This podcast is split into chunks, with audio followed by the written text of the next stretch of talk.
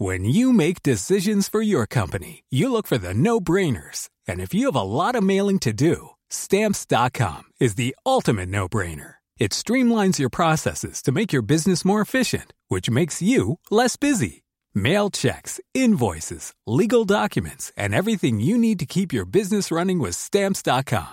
Seamlessly connect with every major marketplace and shopping cart. Schedule package pickups and see your cheapest and fastest shipping options from different carriers with rates up to 89% off USPS and UPS rates. And with the stamps.com mobile app, you can take care of mailing and shipping wherever you are. Make the same no-brainer decision as over 1 million other businesses with stamps.com. Sign up with code program for a 4-week trial plus free postage and a free digital scale. No long-term commitments or contracts. That's stamps.com. Code program.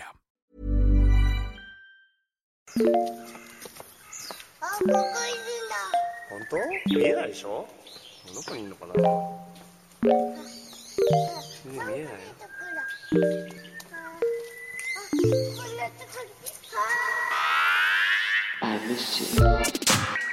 What's good, Internet? It's March 8th, 2022, and you're listening to Waypoint Radio, episode 473. I'm your host, Rob Zacny, and I'm joined by Patrick Klepek. Hello. Renata Price. Howdy, gamers. Our producer, Ricardo Contreras. Yo. Uh, so we are all cozy working at home today, uh, which is increasingly a privilege uh, in an era where companies are uh, issuing return to office mandates and there's more and more pressure to get back to what constitutes uh, as normal, even if normal is a long gone memory. Patrick, this week you've been covering uh, some controversy internal at Riot uh, around their attempts to make their staff return to their Santa Monica office.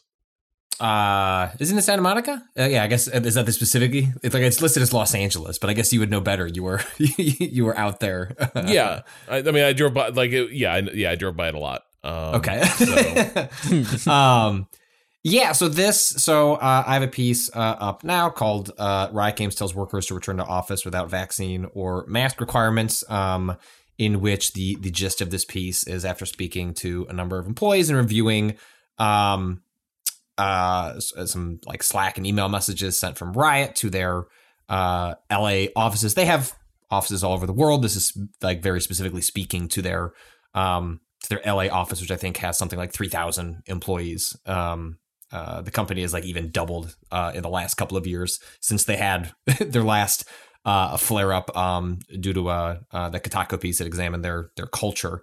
Um, and the gist of it is that uh, Riot Games, like a lot of other companies, this is not unique to video games. This is this is a societal shift that is happening um, really aggressively in early uh, 2022. Uh, is that as federal and state mandates uh, relax uh, in response to kind of being out of the uh, what is it? The ebb or the flow of uh, the Omicron? I forget which is the low. I guess that's the the Ebb. flow That's the, the ebb. ebb uh, of Omicron, um, at least this this era of the of the pandemic, two years in, that a lot of places are, uh, as a result, dropping uh, mask requirements, vaccine requirements, uh, testing requirements, um, and that is something that's happening this week as Riot uh, in their LA office uh, does sort of a rolling return to office. It's not everyone coming back at once; it's kind of on a per project basis, but it is part of a uh,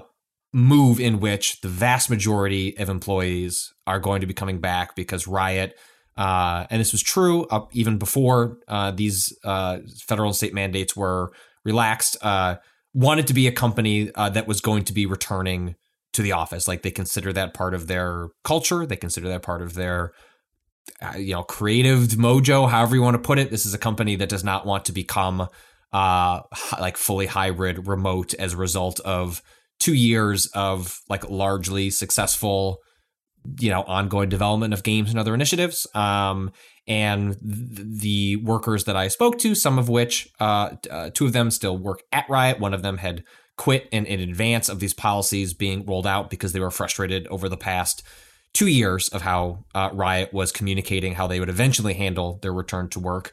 Um, you know, a, a lot of what's happening here is sure they have Do they have masks on site? Yes. Um, you know, is do they have these uh, RFID chips uh, that go alongside your uh, office, like you know, accessing different um, um, different buildings uh, that, uh, in in essence, can be used as contact tracing? Yes. Uh, are these all things that require voluntary acknowledgement amongst workers uh, that they have gotten tested, uh, you know, have symptoms, had a close contact. Yes. Um, when you start dropping things like mask requirements, things like testing requirements, things like vaccine, you know, uh, proof, uh, you you go into a world which is a lot of what we're going into now of uh, well, I hope the people around me are being safe, and if I don't trust them to be safe, then uh, I will have to take measures that make me feel safe. And so a lot of the tension that this story gets at is uh, those issues. Um, you know, like for example, Riot says, uh, you know, uh, the workers told me, and then Riot confirmed um, in, in, a series of uh, statements to to Waypoint uh, that, well, look, we've got mass on site, and we're recommending, you know, though not mandating, I guess, that if you would feel more comfortable in a meeting with people wearing a mask, you should ask. Um, but that is a situation where you're putting the onus on an employee who feels uncomfortable if people around them are not wearing a mask to then ask those people to go fetch a mask if they don't have one, delay a meeting in order for that to be taken care of. Um, and I, I, want to point to a, a quote uh, in particular about that um, from a source that was if I have a one hour meeting with 10 people and seven aren't wearing masks, it will take an inordinate amount of time for all seven to get masks in return, wasting a lot of meeting time, which everyone will certainly remember is my fault. Um, and so, uh, you know, it is worth noting that Riot, uh, sort of unique uh, to, you know, maybe this is uh, more popular in, in tech circles. I don't know, but they in uh, historically had something called what's called a Queue Dodge, which is that when you join Riot in the first six months, you can leave the company with a percentage of your salary, uh, uh like either percentage or most of a bonus that you would have gotten as part of that year and three months of covered Cobra coverage. Cobra is not great insurance, but it is it is in theory better than nothing. And uh, when Riot went through a giant restructuring uh, last year uh, and early 20 towards the end of 2021 and early 2022 they essentially uh, expanded this Queue Dodge um, to the entire company regardless of how long you've been there in which you could uh, you could take a percentage of your salary and enough. Co- and I believe, uh, if I remember correctly from uh, what I had heard about this specific expansion, your entire bonus for that coming uh, year, um, alongside the uh, the Cobra benefits, and go somewhere else potentially if this like pivot back to work to like in office work was not uh, not not lining with how you wanted to sort of like conduct your work life balance and how you and how you were doing your own risk assessment relative to to COVID. Now, the the one the last thing I'll say in regards to that is um, the specifics of the federal and state policies, which Riot, like many companies, are using to inform how they are doing things like this, uh, were not clear when that Queue Dodge window was offered, and so there is a world in which the someone uh, had hesitation over a return to, to the office, but was maybe hoping that the policies that the riot would follow because of the federal and state mandates would be something that they could negotiate. And then when they found out that the federal and state ones feel like they are increasingly a response to economic and political pressures rather than strictly health uh, uh, guidelines uh, to keep people safer, um, you know, that Dodge, the Queue Dodge window had, had closed. So that's kind of where the the piece uh, is and and where riot sits in in relative to like larger like kind of like employee employer shifts i guess i guess the one last last thing would be that activision blizzard went through a similar thing uh about uh, a week ago in which the company d- rolled out very similar sort of mandates for a return not necessarily for i don't think they were mandating that everyone return to office but if you were returning to office they were dropping all of the requirements and things like that um and as a result of a pushback and a virtual walkout, uh, uh, Activision Blizzard deferred to individual studios to enact their own health uh, requirements, including uh, like Blizzard Entertainment specifically, like put in a vaccine requirement if you were going to come back to the office. So uh, I think I think that's where I think that's uh, that catches up with uh, where we're at in the story. Yeah, it's um the it's an illustration of just how much though those like local state and the state guidelines local authorities guidelines for how to handle covid end up kind of giving a lot of cover though to companies that just kind of want to get back to normal. Like like that that's the other thing is co- all these companies are able to say, "Hey, we are just we are we are acting in line with the local guidance." The local guidance broadly has sucked uh, throughout all of this. Where like we, you know, we're we're two years. C- into this, certainly, certainly, the moment the vaccine showed up and we entered in what everyone was, you know, hoping at a certain point was like, oh, we'll get these vaccines, COVID will go away. The moment that didn't happen, and you know things like you know Biden's poll numbers start slipping, like every like all these local mandates, even in places like where I'm at, or like you know LA or California, where like broadly I think places were a little stricter, especially early on. Like that stuff has just increasingly gone out the window, even in places that felt like they were taking it responsibly um, for the for the first year.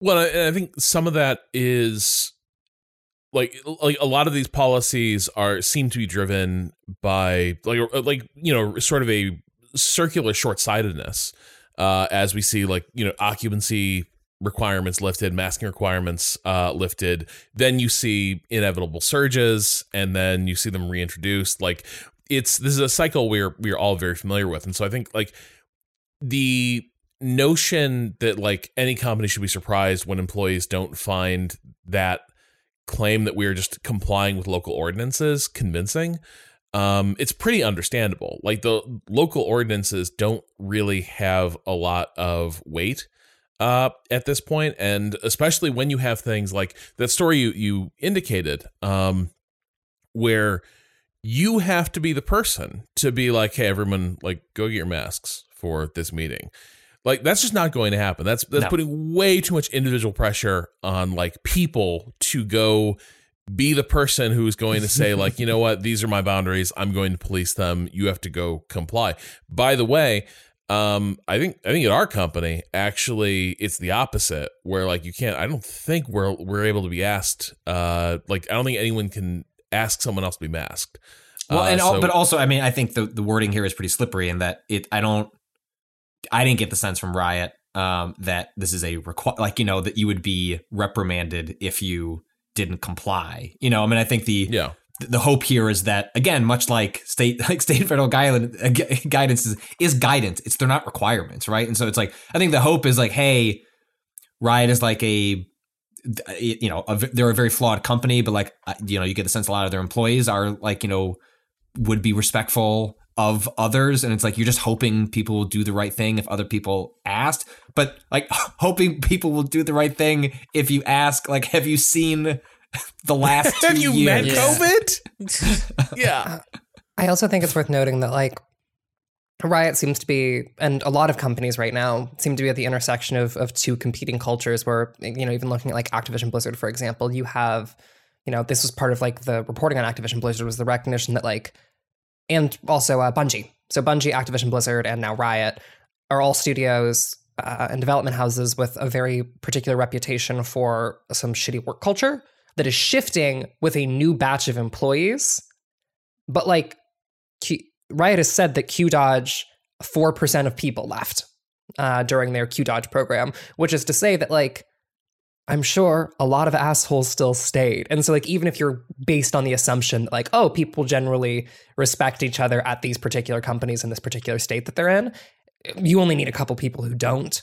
And, you know, when you have a culture that was previously pretty bad, the likelihood of that happening increases very, very quickly uh, if you have a bunch of people who are known for not caring uh, about their fellow employees and who stayed after the Queue Dodge program.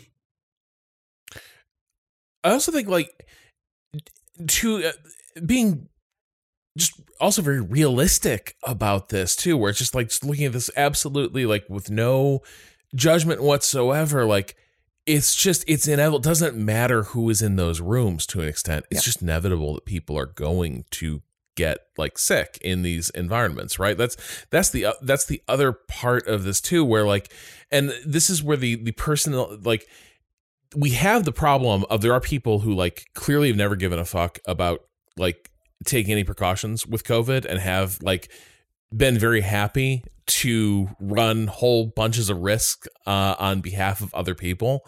But even if people weren't like that, um, you know, where the personal personal responsibility frame really falls apart in a thing like COVID is just everybody to an extent is just rolling the dice uh, every every time they're in a close space with with other people. Yeah, like the Um, like the the more like there was a period early in COVID where I think it felt uh like the moralizing of uh not necessarily of contracting like COVID, but putting yourself in risk spaces where you could get it and then spread it to others, like felt uh more appropriate. Um and not that there aren't people who can be uh uh you know not necessarily taking into account others or or or you know at the moment but like you could just get covid and like it can be no fault. You've taken all the, the mitigation measures like the way it like travels like the, the the speed at which it works like its transmissiveness like it, we're just in a fundamentally different era of it. And so like the moralizing falls apart to a certain degree but um given all of that, what you want in place is that, okay, well, if I am going to go to spaces like an office, because maybe that is good for my mental health, or I do need a, a meeting or w- what my org would work better from there. Well, if we just assume that like COVID can happen regardless, but like lots of things can happen regardless, that doesn't mean you don't put measures in place to try and make it safer for all people involved as they go through those motions. And I think, I think that's where a lot of the frustration here uh, lies is, is a lack of, is a lack of that stuff. It's like, look, like maybe there are people who want to come to the office. Maybe it would be beneficial t- t- for some orgs, but like dropping all this stuff, even people who mean well are just not going to do those things because of social pressures. Like, look what happened at GDC. Look what happens at like th- things are going to happen even by well-meaning people. And the reason you have these kinds of requirements in place is to try and account for for that stuff, especially as social norms and social pressures come into play. Like a meeting where nobody's wearing a mask because they were told they didn't have to wear one um, and then all of a sudden, you know, one or two people have to hold their hands up and make things awkward. No. Well, and, and like the other thing is i just i think you need to show better cause for why a return to office mandate that that to me is the other key Right. if you're it's one thing to be like hey if people want to like work from the office like they can come and do that that's, that's where vice is I, will- say this like Yeah, the, like for all of our company's problems, the COVID stuff has been like pretty damn good. like uh in terms of uh how the company has negotiated or mandated or frankly not mandated people like look we hired Ren with no like requirement. I mean, Ren happens to be in New York, but Ren could be could have been in Portland, right? Like could have could have been anywhere. Was going to get paid the same because of a union benefit, uh, like negotiated contract. Um, and it was never a requirement. Like not the same case if you look at places like Kotaku. Like this is not dragging Kotaku. Yes, like this, was is- literally why I moved to New York. Yes, you were saying the reason right, that I moved and to like New York. The, the people that work there have been very public in saying that is a mandate coming from the executive level that that has to be uh, how their hires are working. And so this is like love like you know think Patricia Hernandez does great work, not her fault. But uh, uh, we we haven't we haven't had to have that same issue, and like I've felt as a result.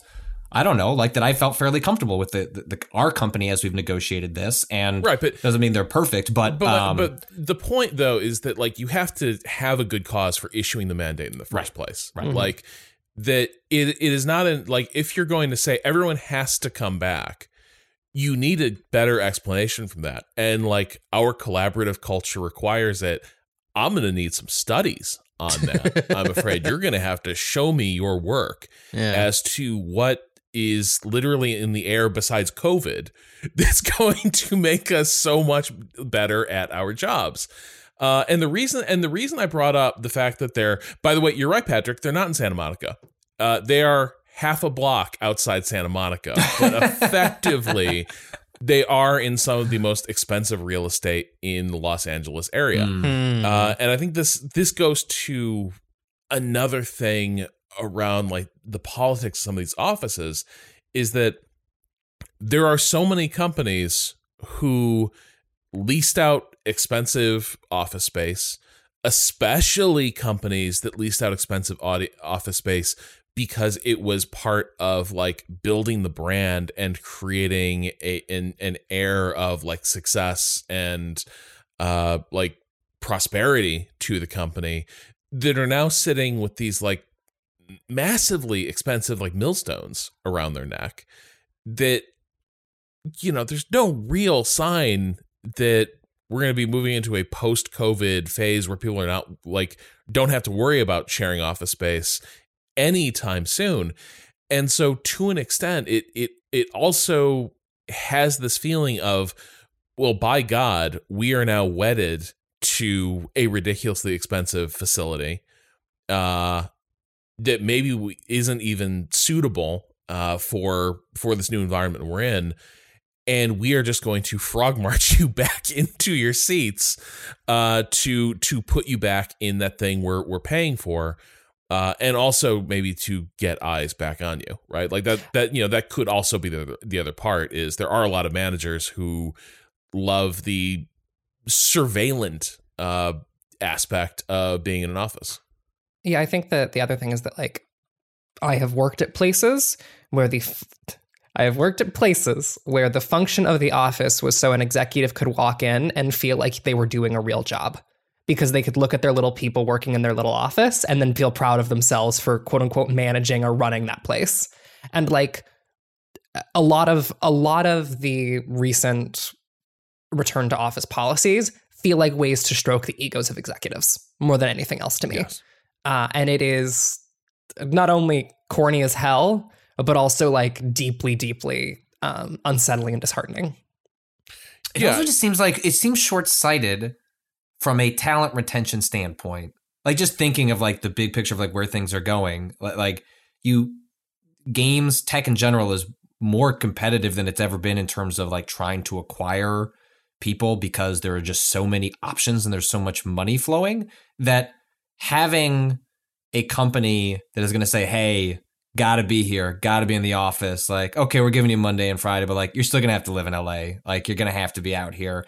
Um and that just that just seems really short-sighted like even like I- know it's like tough to just put like the health stuff aside but like imagine five years from now like these are the sorts of things that people are going to be fighting over it's like i want to work at a place like lets me live the life i want to live not live like uh, adjust to the culture that this company wants to mandate to me and I, I feel like what you're seeing with with riot specifically here and like lots of other companies is like I don't know if it's the the death of a certain approach to how you run a company, but it's certainly a tension that like COVID like really like brought into focus of like, oh shit, when we were forced to work from home and do things differently, turns out we could.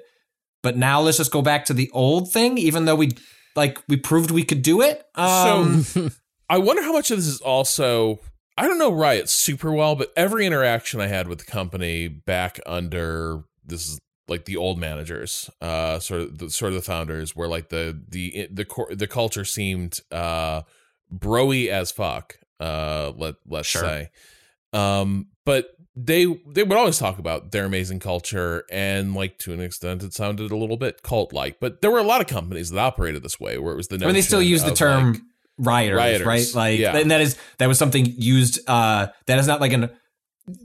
It was used in communication with me for this story, so it is like that. by is- like that is not the left. employees do do it too. Yeah. Yes.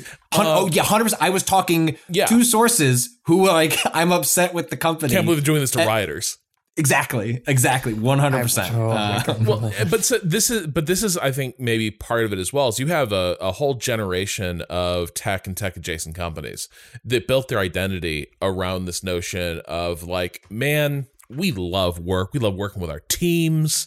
Uh, you know what's what's better than this? Get a keg in here, some ping pong. Like, Uh, Yeah. what's better than this, Rob? and like you, to a degree, all that stuff gets dragged as being like cynical and a way to mask and and, and sort of sweeten exploitation uh, as it goes down, which is um like that's true. And also, I think what what what's underrated is people look at the like people also believe it right like the the Yeah. people who like create these cultures are the people who like would genuinely they feel like the sort of people who would genuinely like take pep rallies in high school like legit seriously and be like come on guys like support the basketball team.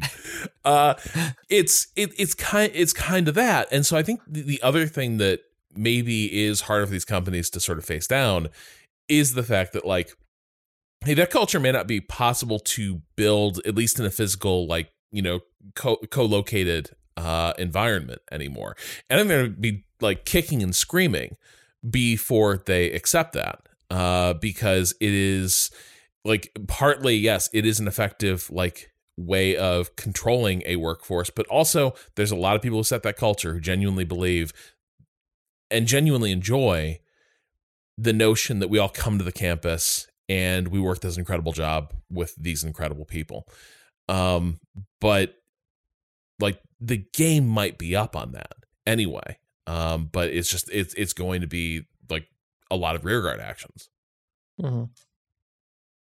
Uh, I also got the sense. Um, I wonder if this is like an LA thing in which like Riot is transitioning to becoming kind of an entertainment company. Um, in addition to being just strictly a game developer, between the admittedly pretty great arcane show on on Netflix, um, and uh, a lot of their pivots. And if you looked at the way like entertainment as an industry, now granted, like to shoot movies and television shows, you need people in a space. Like you you know, there's certain things you can't can't quite fake there. But I do wonder if some of what's happening with Riot is like, well, everything else around us, which is largely the entertainment industry, has gotten back to work because they are decidedly old school, and the literal way in which they like create their main product of television um, and and and film like is people in rooms in spaces you know it makes me wonder if like some of that rubs off on a place like riot um, given that i have to imagine like a lot of their like executive class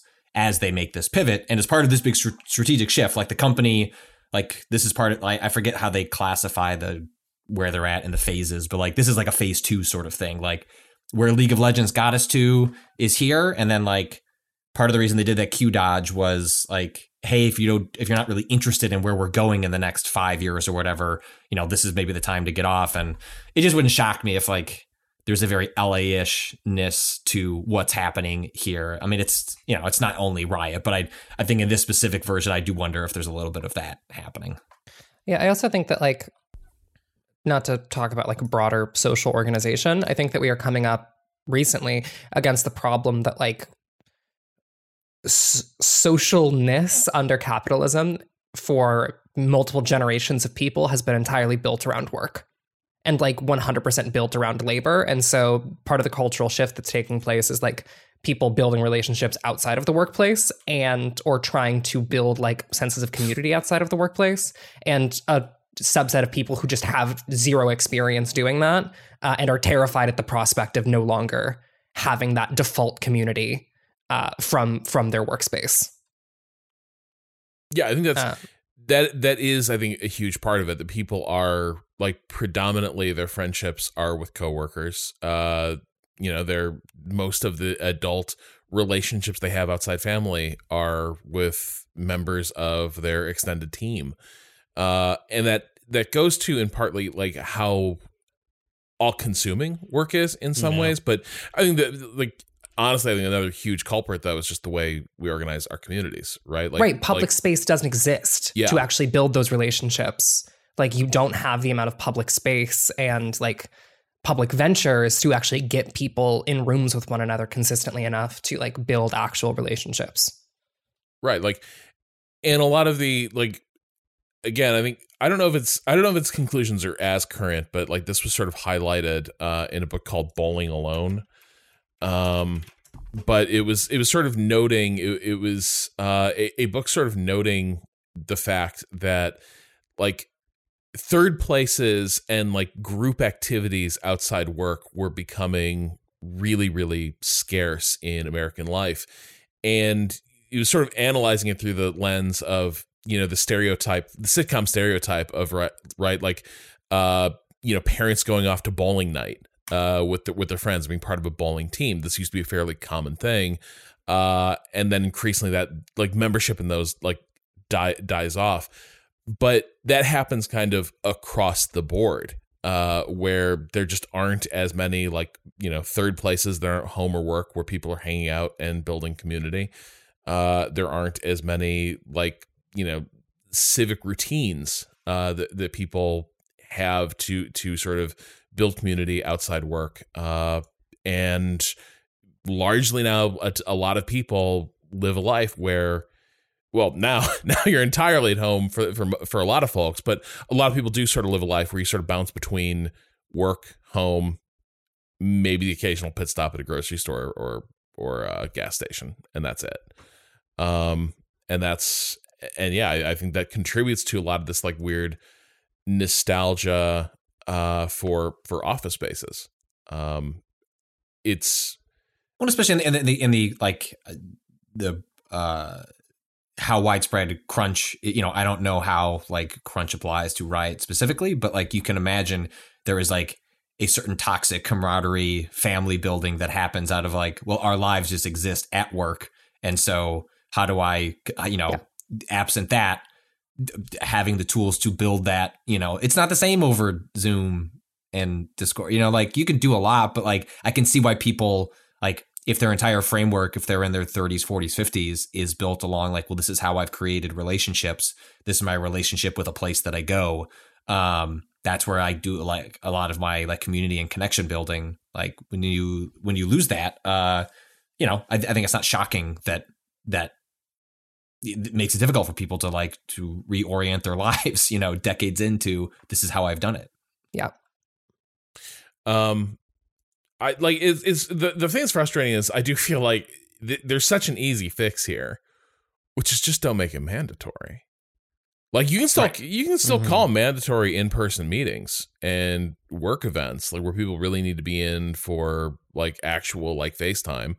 Uh, there are always like some critical staff whose infrastructure really isn't easily movable to a home setup or like produ- right, right like advice Yeah. like that was like production people doing like various like television shows like like you know like and there were there were news stations that did like set people up with like home control rooms, but like it's just it's not the same as as, as a control. Yeah, As our producer, I can say it's not that like the tech that we have in the office is just going to be like with the tech that we have in the office is like twelve thousand dollars or whatever the fuck, and like that shit is extremely, extremely useful for Kato and I. But like I, can't, I'm not going to go into the office every And day for it. But like there are Yeah. definitely situations where we absolutely fucking need it, and like where I'm just sitting here being like, God fucking damn it, I wish I had my fucking Yamaha. and right also now. like you mm-hmm. even speaking for like our own culture like look i think we do a lot of good shit you know making it work over like twitch and vmix and all the other tools we use but like man is that cool shit to like be on a couch with everybody and like go get dinner like Yeah. I, i'm a huge advocate for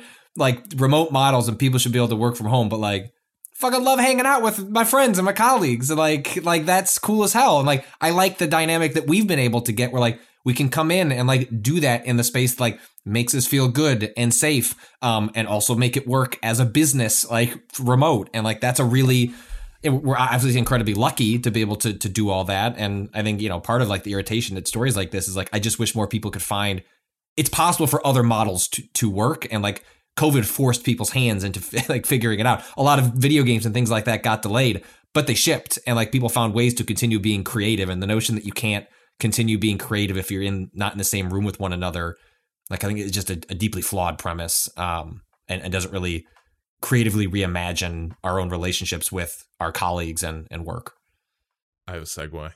It was Yeah? beautiful. Ooh. Thank you, Patrick. Thank you for that beautiful segue. You know what else might be getting creatively reimagined in this best of all possible universe. oh wow wow oh i didn't know where you were going Fuck i love it I Max still don't Payne's know where he's back, going. baby. The That's where you were going?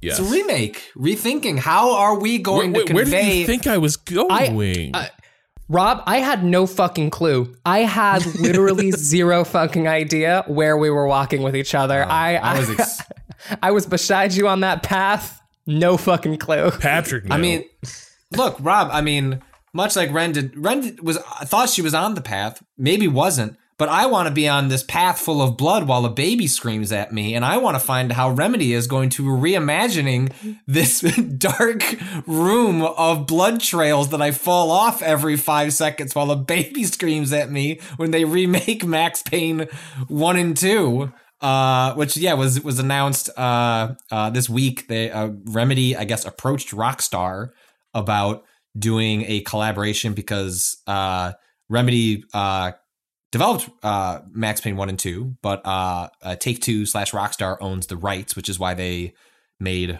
Max Payne three um, without uh, Remedy. Um, and then uh, yeah, they're doing a collaboration where they're gonna remake both those. I mean, it's kind of hard. We don't know what the scope of this is, but it's a single package. It's not not two games. One one game in which both games are coming into that. Uh, there was like a really funny line in there from the Remedy press release, which you don't normally see in like press releases about a game, but it was like.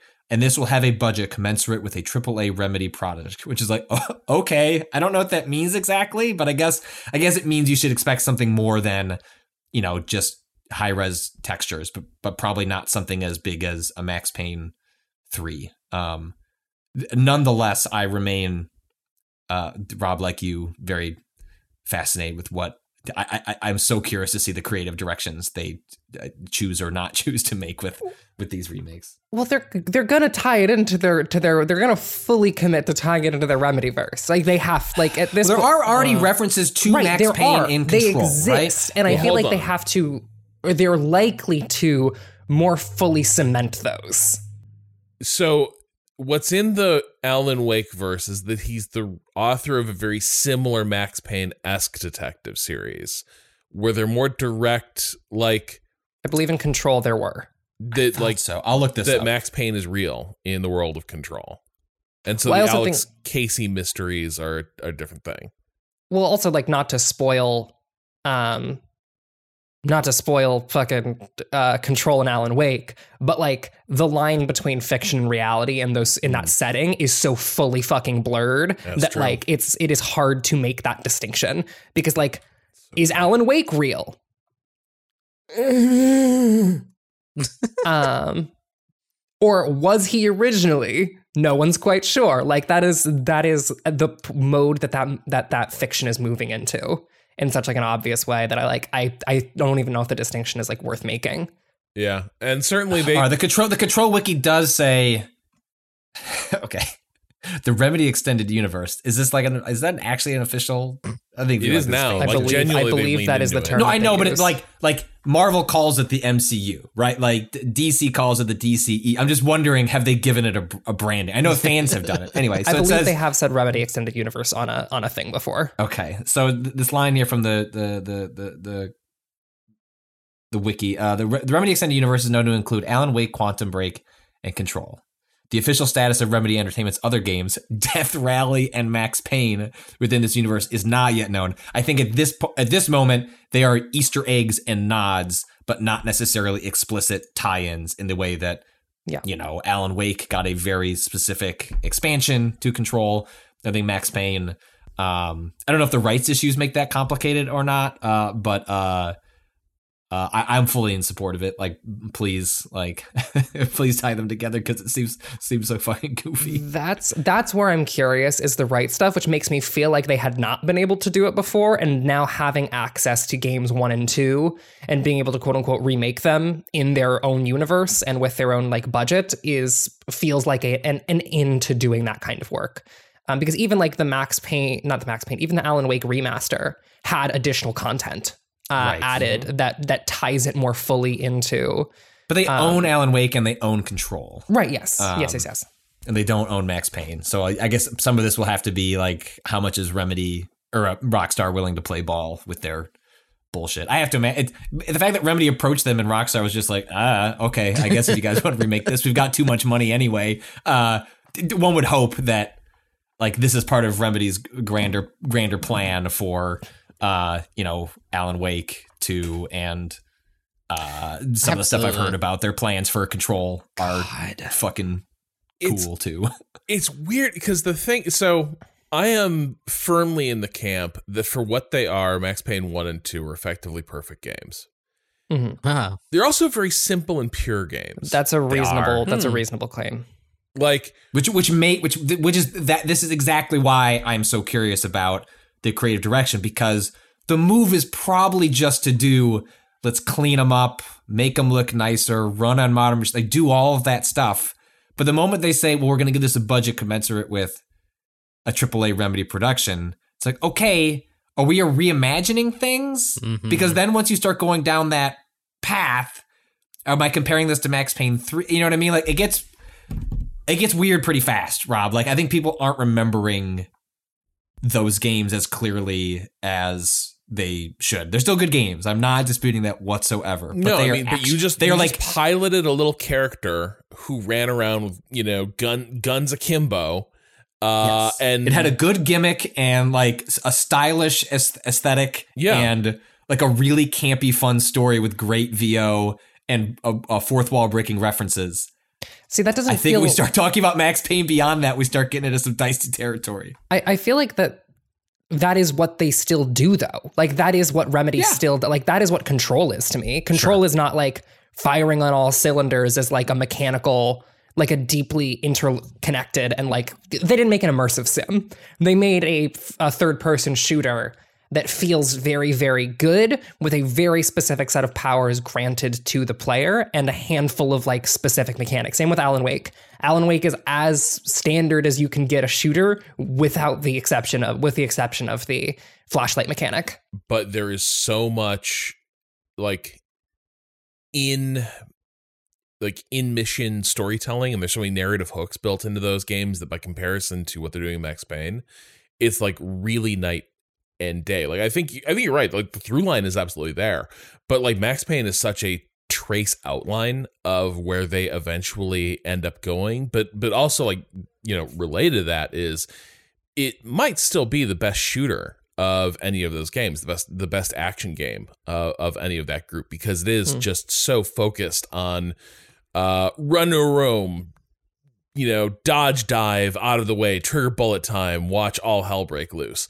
Uh, the, the games are so purely focused on that that I am I am kind of curious. Like, I think you know a a modern remastering like I don't know higher resolutions, greater textures. I think the point the diminishing returns on that are actually they kick in earlier than you think. Yeah. Um, but I'm also, but if you mess with it too much, like at that point, you are in the okay. We're not really like remastering Alan Wake. We are like reimagining and remaking. Uh, we- not Alan Wake, but uh, Max Yeah. Payne.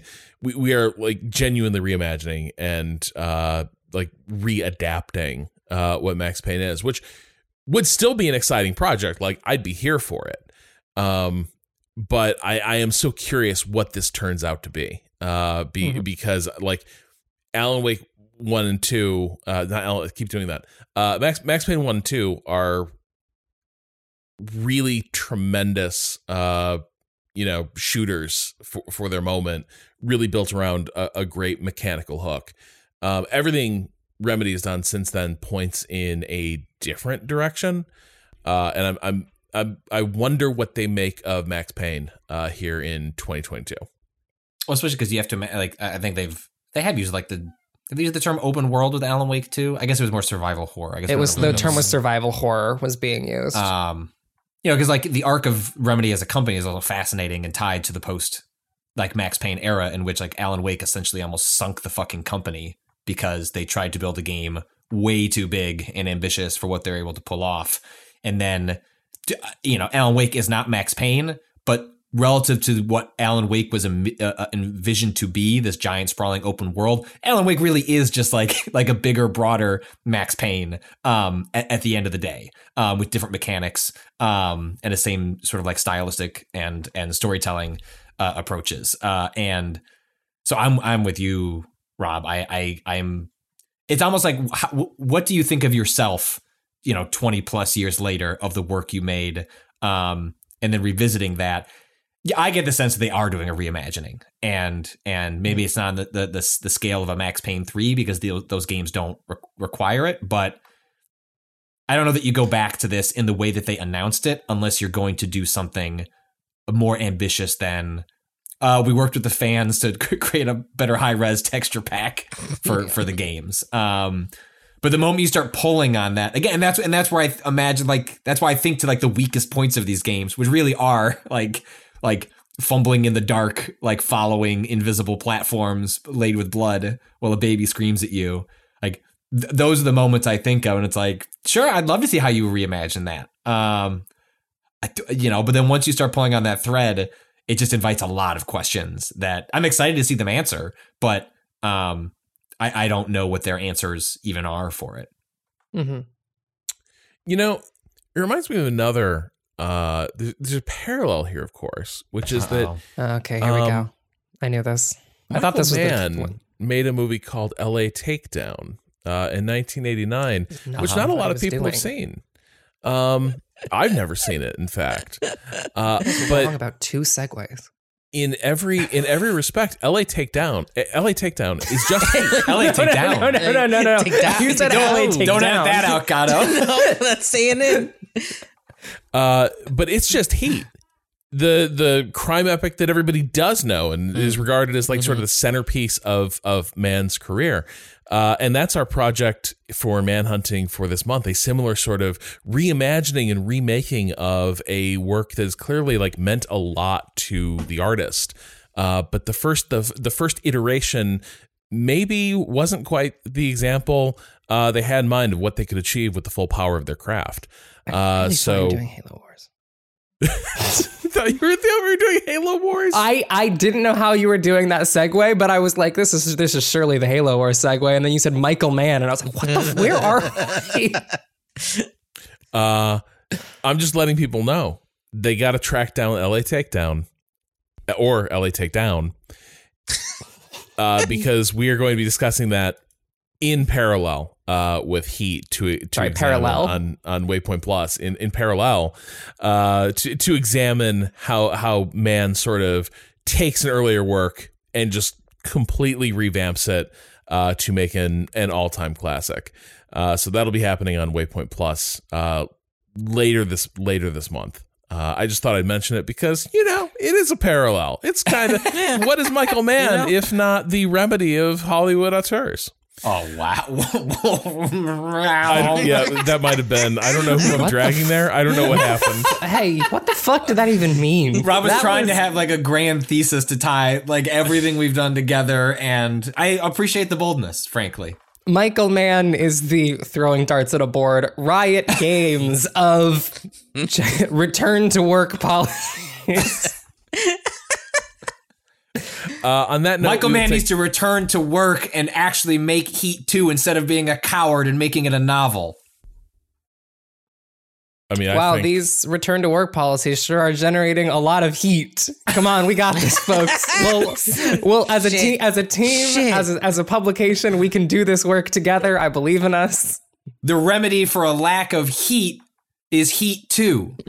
Okay, okay, okay. and if we don't get it, people are going to riot. there we go. We got it, folks. well, we did it. with that Let's go to good break. work behind us, we can take a break. Halo take five, cool down. fuck is happening Uh, let here? the let this brain is it a brainstorm or is it a brain cyclone? I don't know, but we need to let it dissipate and clear the area uh, before we can before we can discuss games uh, in our next segment. So we'll be back after a break.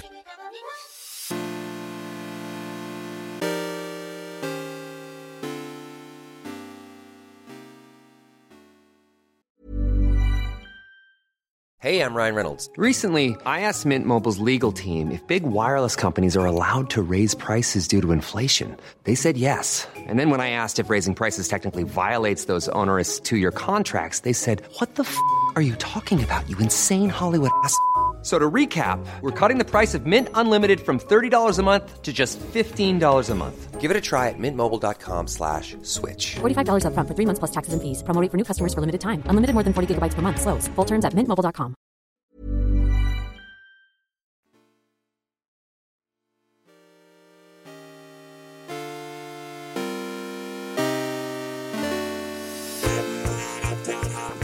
So, as I understand it, y'all have been playing another great epic. Uh, although I guess is epic epic's kind of a, a, a weird word, right? Because like epic doesn't necessarily mean like huge sprawling; can also just mean like just the scope of the storytelling. Uh, is is Norco is Norco a point and click epic? I would Uh, describe Norco as an epic. You would? Yes. Like I think it carries I it carries that narrative weight to me. Yeah. Like when I hear the word epic, I think of a very particular amount of narrative weight, and Norco, without a doubt, has that. Um, Yeah, it's is not, also well. I, I haven't. I, I- I'm like halfway through the game, I think, but uh, it, I think often epic is associated with uh, the world is ending. Like it doesn't have like those sorts. Well, I don't know. Maybe or it just, has or just sorts like of- has big like bombastic like cataclysmic themes of like a lot of times people think epic it's like massive war story or something like that but like yeah, or like of- the way comic comic book movie like storytelling has overtaken. Like I, I would describe like as Norco as having very like bombastic, enthralling storytelling, just not in the world like the version that like a moon might crash on the planet, uh, oh, unless they defeat an alien. But It who knows? feels- Honestly, the story could go anywhere at the point that I'm at. That if you told me the end of Norco involved a moon crashing on the planet and an alien was involved, I would also believe you. I, I think that like also epic in the sense it, is an epic insofar as like if I'm remembering correctly, like traditional epics are usually very funny. Like if you like go to like the history of the epic, it is like an oral storytelling tradition, right? And so like Norco feels very much emerging from an oral tradition, like the way that characters speak, the way that the story is told to you, the way that perspective shifts over time, and also the way that it is like really fucking funny feels if if we're if we're making the epic comparison, I feel that Norco is extremely epic. I had the so I saw so Norco, um, which I, I know Ren you talked about on a podcast previously for uh, you know, is a point and click adventure game. Um, like Austin and I did a stream of it like a yearish ago. Now the full game is out. Well before I thought that game would be done. When I played that demo with Austin, I was like, cool. See this game in four years when I write an article that goes, What happened to Norco? They're still working on it. Um, and instead it's just out. And I, when I saw that game originally, like watched the trailers for it, uh, I was like, oh, who's in for like a real bummer of a time? Like Norco is. Um, and I, I like my bummers. Um, and believe me, there's a lot of bummer things happening in Norco, around Norco, to Norco. but I was not prepared for not just how funny Norco is, but like zany. I think zany is an appropriate word Mhm. Yes, at times for things that occur that feel like they would be in a Monkey Island game. Um, Yeah. they are hyperbolic, like it's like they are cartoonish, and it and it breaks the facade of a game that otherwise is not self serious, but certainly presents as self serious. Like, hey, like this beautiful, uh, uh, like uh, uh, dark, uh, this atmosphere uh, that is around you, this this world that you're in. Like the people here are treated like shit, feel like shit. A lot of them are dying, but also there's like this cat. And if you pet it enough times, I don't even want to spoil what happens to it. But Yeah, it's, I, I, I don't want to pet the, it the bit much. is so good. but I don't want to pet it too much. I'm worried. I want I don't want the I want the cat to be did okay. you do it? Did you do it? I pet the cat about five times, Did and you- I've been did you- asked to stop. Well, Someone asked me to stop I- petting that cat, and I want to like give that. She seemed real serious when she was like, "If you don't fucking stop petting the cat, I will beat the brakes off your ass." I did not. At which point, I am like, I need to be clear that I did not stop petting the cat. Um, and th- th- so when I say again, I don't want to spoil what happens. I will just say, you know, maybe make two saves and pet the cat. Um, and beyond the point Uh, that the game is the character is like, please, please stop petting my fucking cat. It is it is vibrating. Kato, do you have an answer about the cat? No, no. I was gonna connect back to the thing Ren was saying about uh the the kind of humor in it, uh, and relating that to epics. Actually, uh, kind of sideways reminded me of the movie "Oh Brother, Where Art Thou," which Yes! is which Yes! is based off of uh you know the Odyssey, right? "Yes, no, Like- yes, that is exactly the tone that this game has. Like one hundred percent. It's Like it is a Coen Brother. Brothers movie. Yes, yes. It's just it's specifically that uh like that Coen Brothers movie where there's like Yes. a, a a long epic story being told, but it's also funny as hell at every turn, right? Like everything ev- there's humor in every like kind of tense situation even, you know? Um Damn, I gotta rewatch Oh Brother Where Art Thou. Yeah, I know we just watched it like very recently. I Oh, like have forgotten Oh that movie, but the real quick, soundtrack but- like lives forever in my brain. Yeah. like the songs in that movie, despite like the plot details are. I mean, it's the gone, uh, but the Do you remember the Odyssey? You remember Oh Brother Where Art Thou? Yeah, Mostly, mo- more or less. You know, there's obviously some big changes, but like it, it has that same kind of shift in tone too, where it's like one second you're talking about something kind of serious, and you see like that the world that people live in is you know unfair and cruel, but the individual characters get into situations that are kind of like hilarious at the same time, right? Like there's these shifts that flip back and forth between a world being very kind of serious and dangerous for people, and then there being absurdity happening to these characters. Like something Um, that's, that's something that's, that's not a spoiler, but is like illustrative of that, and is part of like the game's like all kind not all over the place, but like it a very all en- uh, uh, encompassing tone in a way that yet feels like uh, like it, it feels normal. Like it doesn't feel like Mhm. it's it's like switching wildly in a way that feels inappropriate. Like at a certain point, you go to a bar to talk to this detective LeBlanc, I think is is the character's name, um, and they've got a you know he's, he's got a big old belly, and it's like okay, that's fine, just part of the you know character's body type, and then like the belly just like shifts like in a very comical way like as their stomach grumbles because they're hungry there's another moment in a conversation with them where it is written out this game has no voice acting but there's a moment with the character hiccups and you get a sound effect as that text is playing out and it's like hiccup and it's like what are you doing Yeah. video game and i Yeah. i have to like i am i this moment occurred to me while i am laying in the bathroom of my house as my five year old daughter pukes from a stomach bug for the 15th time.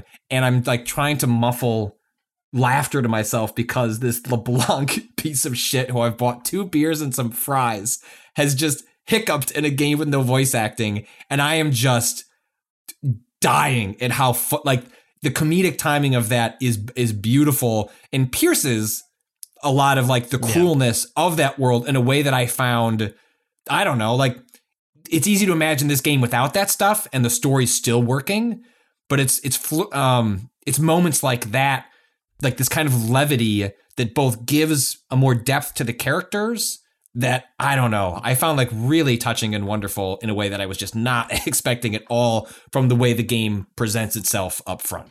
So I think it's also worth noting that like this game was deeply emergent from the tradition of Southern Gothic literature. Uh, as like this is as Southern Gothic as you can make a video game be, and I like to pull on my like relationship with Faulkner for a second. This game is a very Faulknerian tone in a lot of places where like this is the kind of stupid fucking like insane bull like when you're talking about like the rules of the world breaking or people saying insane shit that is a deeply Faulkner thing is that like part of the reality of like the South and like the history, the grand history and grand narratives of the South is that like when actually looked at, it's mostly just a bunch of really funny bullshit that is bullshit, and there is comedy from how bullshit it is. Um, and so like I think about lines um, from oh god, what is it? Um, my mother is a fish. My mother is a fish is a line from it's like a really funny and like cruel bit. Um uh, and as I lay dying, um it is really, really like unsettling and weird and messy, and all of the characters in that book are weird and unsettling and messy in a way that is like deeply, deeply felt in Norco. Um in a way that is both like very self-serious but also deeply deeply fucking funny uh, and And I re- interested in being funny Yes, yes, and I and I really just cannot. Th- this game feels like it, it. It like reflects the evolution of like style and introspection that we have seen in so many like independent works in like the last 15 years and yet if you told me this was like an abandoned lucas arts project that they just couldn't get through because it was too dark and weird and like why isn't there a talking skull um although this game would have a talking skull and I'd again I'd, I'd fucking believe you because the tone of the world encompasses and and the setting of the world encompasses that genuinely anything could happen and you'd believe it like it I was just I was not ready for the the music, the uh like everything about it feels like it's an adventure game from the 90s that I just didn't play. Like, oh, you know, there's lots of games from Lucas that I didn't get around to. Like this one just feels adjacent from that in a way that is really really fucking cool and, and unexpected. Um the music is great. Like like the so good.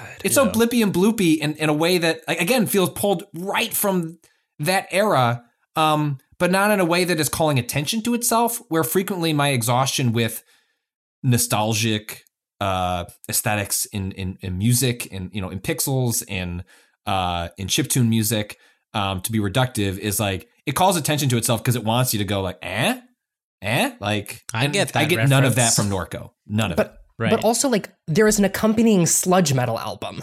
Like that's the thing is that like the movie the the, the music is very blue blue and like in in that mode of nostalgia, but also this game came out with a sludge metal album accompanying it from a Southern Louisiana like metal artist. And like that is the the duality of its tone that it is hitting with such precision and efficacy that I am like continually astonished. Uh, and it even it, like again where I, where I mentioned that it feels like a game adjacent, like you know, lost from the '90s LucasArts. It also can't be because uh, so much of what's happening in its UI is reactive to things that people find deeply fucking irritating about adventure games from that area. Um, for example, what is it called? The mind map, um, which is that as you have conversations with people, um, there's map. this mind map that you can access, which has uh, the different characters in the world, and um, it's essentially like an in-game wiki, but one in which you have conversations with yourself to fill in that wiki. And like to give an example, like there are you'll hear a reference to a character and it'll say add it to your mind map. And so you go into the mind map, but what you see in the mind map is like it's often to one side, so it's clearly associated with like these sets of characters. There are lines uh, that could sprout out of it, but it's blurry because you don't actually know what's going on here. And then when you click on it, you can start to make mental associations, and it's just it has a way, and you can also go back to that stuff, re-reference it, re-talk through it. There's just this way that the game encompasses all the really cool things about adventure games, and yet has UI solutions for things that I also find like I like adventure games in concept, and then I'll, then usually found myself playing them with a walkthrough because I just get irritated with sort of like the puzzle centric nature or other hmm. sort of UI hangups I have about games from that era. And I have so far not had any like this game has an answer for all of that. And you don't have to engage with all of it, right? Like there are there are in-game hint systems that are narratively fulfilling that you just don't have to fuck with if you don't want to. You can just sort of go about the game's pretty basic puzzles. But if you're like me and like I want to raise my hand, I'd like some help or like a refresher, the game's got both of those and it's just it's just so smart in um in a way that I find myself continually impressed by the deeper I get into it. I I have the smallest smallest thing, and maybe I missed this, and you can answer whether or not maybe this is just a thing I didn't see. Is there a button you can hit that shows you the interactables on a screen or anything No, like that? And I wish they did. I wish No, they I That's that wish is the the, one that it's missing. tiny UI thing that I Yeah, feel like it can I'm with have, you. right? Because I I got a robot with me. Can't you just say the robot is scan the area or something. I don't know. It, it's like the smallest thing too. It just like gives me some anxiety to be like, did I did I see everything in this screen uh before I like move on or I don't know whether or not I'm coming back. It's like is that Yeah. did I miss something in that corner or is that not an interactable like, you know.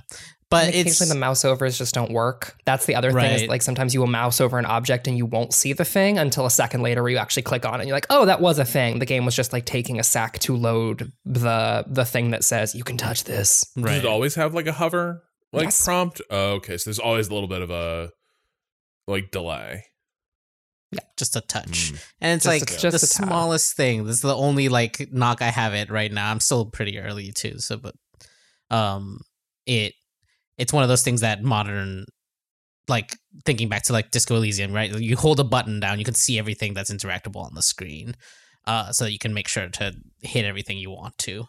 Um aside from that though, I think I do think the the UI is, is like really clear otherwise. Um, speaking of Disco Elysium, uh, a pitch that I heard on this game from I forget who, um, but um I, I'll Google it uh, and then shout that person out. Um, is that Disco Elysium's best stat, and my favorite part of Disco Elysium, is shivers. Mm. Shivers is your ability to connect with the world. Norco is a game made of shivers. Yeah, that's what I was gonna say. I was like, you know, you don't need- like that. Yes, yes, yes. Like Norco is a game that like it's writing mode, and also like here's the thing: Shivers is also one of the funniest stats in Disco Elysium. It's just like not super loud about how funny it is, but like it is like doing extremely funny shit with like t- showing you situations that are like inherently comedic, but played very straight, or situations that are should be played very straight, played for high comedy. Yeah. Um, and Norco is doing that excellently, um, and like with astonishing consistency. Um, I think I I don't know if I talked about this on a stream or a pod. Have I talked about the the flood moment, the the fourth flood, which is what sold me on this video game being like an all time great uh, of like video game narrative. it's a very, it's, okay. a, it's a very good moment. You should. you- I, I think I it's don't think worth you. like. I don't think you talked about it on a thing. Yeah, that's where I was. I was agreeing that it's a good moment. Yeah. You want me to unpack it and like Yeah, break down? Okay. So basically, there's a moment early on in Norco where you walk outside of your house and you can look at your house. And when you look at your house, your character's voice shifts back into memory as they go over um, three floods that happened while they were growing up in this place. The first of which was when they were a child, um, too young to really remember with any clarity. They just remember the feeling of their feet on wet carpet, people pulling up uh, floorboards, uh, and then staying in an RV for a few days. Um, the second flood uh, is slipping my mind, but it comes in their like young teeny, like they're like very like prepubescents and like almost teens. And the last one happened right before they left. And you go through all three floods, and it's like, cool, great. This is really beautiful writing. I feel more connected to this character. And once you go through all three, a fourth option appears. And the fourth flood moves the camera uh, of the game and of the narrative out from this specific moment in this specific place and goes to when a hurricane will hit Norco, Louisiana a few years from now, and it will be a slow hurricane, and the levees will break, and it becomes a snapshot of what this place will look like in 15 years after the collapse of its infrastructure has hit the point where it falls into just like a contested territory of pirates and mercenaries after the whole area has been flooded. And it is gorgeous and beautiful. And it ends with a line that is like, the house that you are currently standing in front of will one day be be looted and razed. And it is just like gorgeous and brutal and like I can't stop thinking about it. And that was the moment where I was like, okay, cool. This game is operating at a level of writing that basically nothing out right now is is is operating at. And it's Yeah, just, I've it's just, heard- a, it, it's, it, oh, go ahead, Kata. Well, I've I've one thing that's interesting is I've heard people um uh, compare it to Disco Elysium, and I feel like there are some tonal um uh similarities, but I think the like mode of its writing is actually kind of it feels very different to me. There's uh just as much I think like um well written prose in this, but I think it takes a slightly more straightforward, I think, uh, narrative style. Even in these moments where it like jumps to a future, like there's still poetics in this, but like literally it feels more a little more grounded, I think, than Disco Elysium did.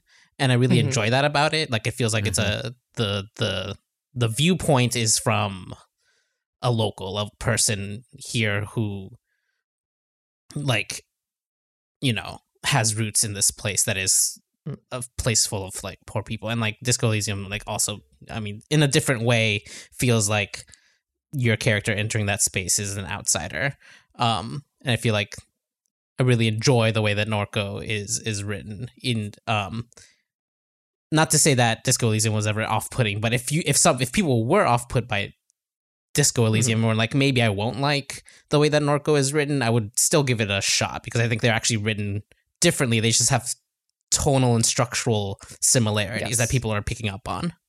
I would I would describe um so like from a literary terms perspective, um, Norco is is written in free and direct discourse, um, which is like a, a mode of literary narrative where um, the perspective is technically third person limited, but that limited perspective is constantly shifting Mm. and is shifting in ways that are not obviously stated to the audience. Um, it isn't like, oh, cool, we're now moving to this character's perspective. That character's perspective starts to bleed into the narrative voice itself. And you can feel when it's happening, even if you can't like point to the exact moment where Right. a character is taking control of the narrative, but you can you can gesture at it. And like that free and direct discourse is is both games are doing it to some degree, but Disco Elysium is so locked into Harry's perspectives, Right. plural, Yeah. that like the free and direct discourse happens between different wacky versions of Harry and not between different characters all inhabiting this same space. Yeah. Um, and I think that like or even Norco- beyond beyond characters themselves, right? That that moment in Norco feels like you're not even seeing a character perspective, you're seeing a perspective of like the place and its Yes. future.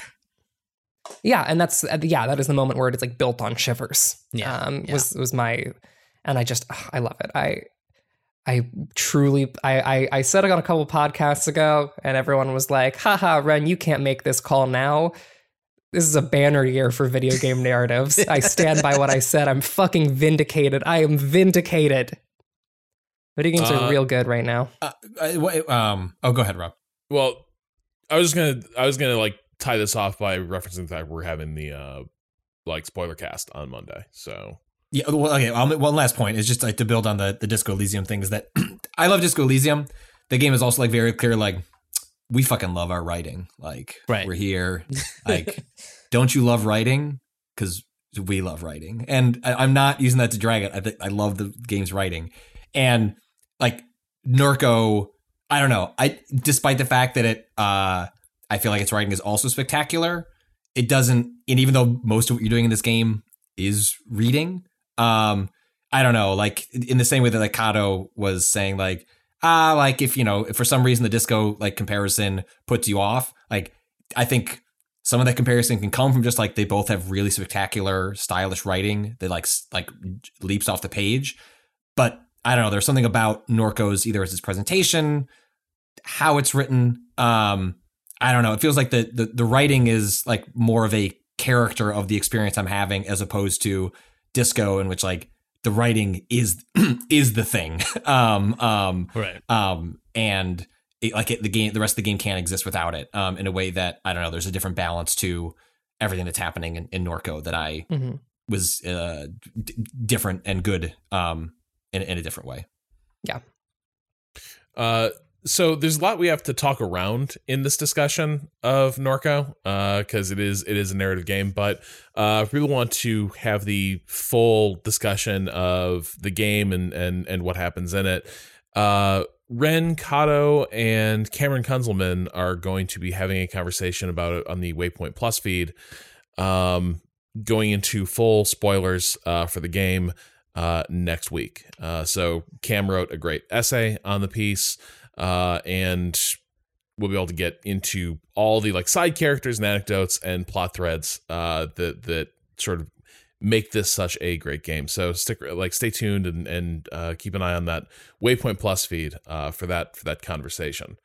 So to quickly tie off a thread, uh, we've talked about in a couple episodes now. Patrick and I, I think we both sort of hit a stopping point with our Weird West streams, Mhm. um, and also sort of came like. I'm glad we had that stream, Patrick, because I think you also saw kind of why I'm like fundamentally kind of lukewarm on this, uh, because it even playing a different character with ostensibly like a different skill set still feels like a really similar game, right? In terms of like kind of lackluster stealth, kind of lackluster action, and a whole lot of both. Um, you know, to to sort of leaven the game out. And I don't know, I wonder, like I wonder if that game, how that game would feel different if it had like actual co-op instead of just mm, people who yes. are with you. I I really if Rob, if I was controlling, you know, I was in your game. I don't know how they would handle it, right? Like like toss aside all the sorts of problems that introduces for design and narrative. But uh, I I feel like part of what co-op can do in a lot of games that have repetitive elements is like just the sheer fact that you're playing with another person can sort of like soften a lot of that. And I think this game, a lot of what we had fun with was essentially we were doing co-op. I was just watching you and like suggesting things to you. But I, boy, I can't help but imagine like, you know, what if Rob, like when you were trying to do that stealth section, like what if Rob was down there at the bottom and like fucking dipshit Patrick, he invested all of his points into jump. And this motherfucker can jump to the top of this roof and he's just firing off bullets and distracting people while Rob like sneaks in and gets the letter. And again, that like there's so many reasons that wouldn't necessarily work with the game they've built, but like I've had so much fun doing the play with, with you um and then watch, you know, the way you discussed how it was when you went back to it solo you know, it's hard not to imagine a different version of that game where some of that stuff could have been interesting if like multiple players were were involved. Yeah. I'm also just not sure that I'm not sure that West is weird enough. like I played Weren't about you playing as a pig man? you think that'd be weirder, wouldn't you? A cannibalistic pig man? You but the think pig man doesn't act weirder. that different. You know what I mean? Like it's more of Eating an, an aesthetic thing, like- right? Well, and, Yeah, and you get to eat way. people for You do health. get to eat people. Yeah, that part's pretty good. Yeah, it's uh I think part of it is like the the pigman's just like an amnesia like plot trope. Right. In in a lot of ways. But I think for me it's mostly also just that like so often the weirdness of it is like there's monsters in that cave. Uh and it's like oh, oh, oh no shit. Like this world's really fucked up because the cave's got monsters in it. Uh and then there's a whole lot of like man uh, I hope there's no cannibal cults in the area. And round the corner like pile of bodies like the walls painted with blood.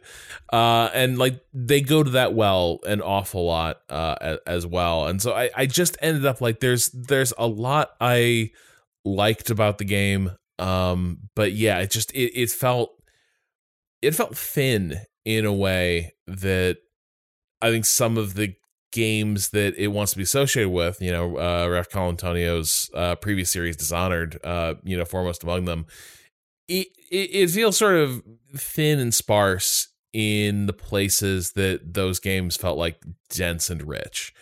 Uh, and I think that is that's fundamentally what what kind and, and that's not to say that you know the game has to be those things, but it replaces an awful lot of the stat a, a- an awful lot of that stuff with kind of purely mechanical exercises, which are just not fun enough to Right. sort of carry carry that weight. I mean, when we mm. got down, you know, the sequence that I think killed my interest in even playing this game and like having got enough from your streams was when you were going after the cultists and you were going out, you know, into it. Probably for you was the 15th dungeon that, you know, looked very similar to this to fight another 25 enemies was, uh, oh, look at all these very convenient TNT and chemical barrels around here that have no reason to be here other than like to give Rob something to shoot so that those reactions will happen.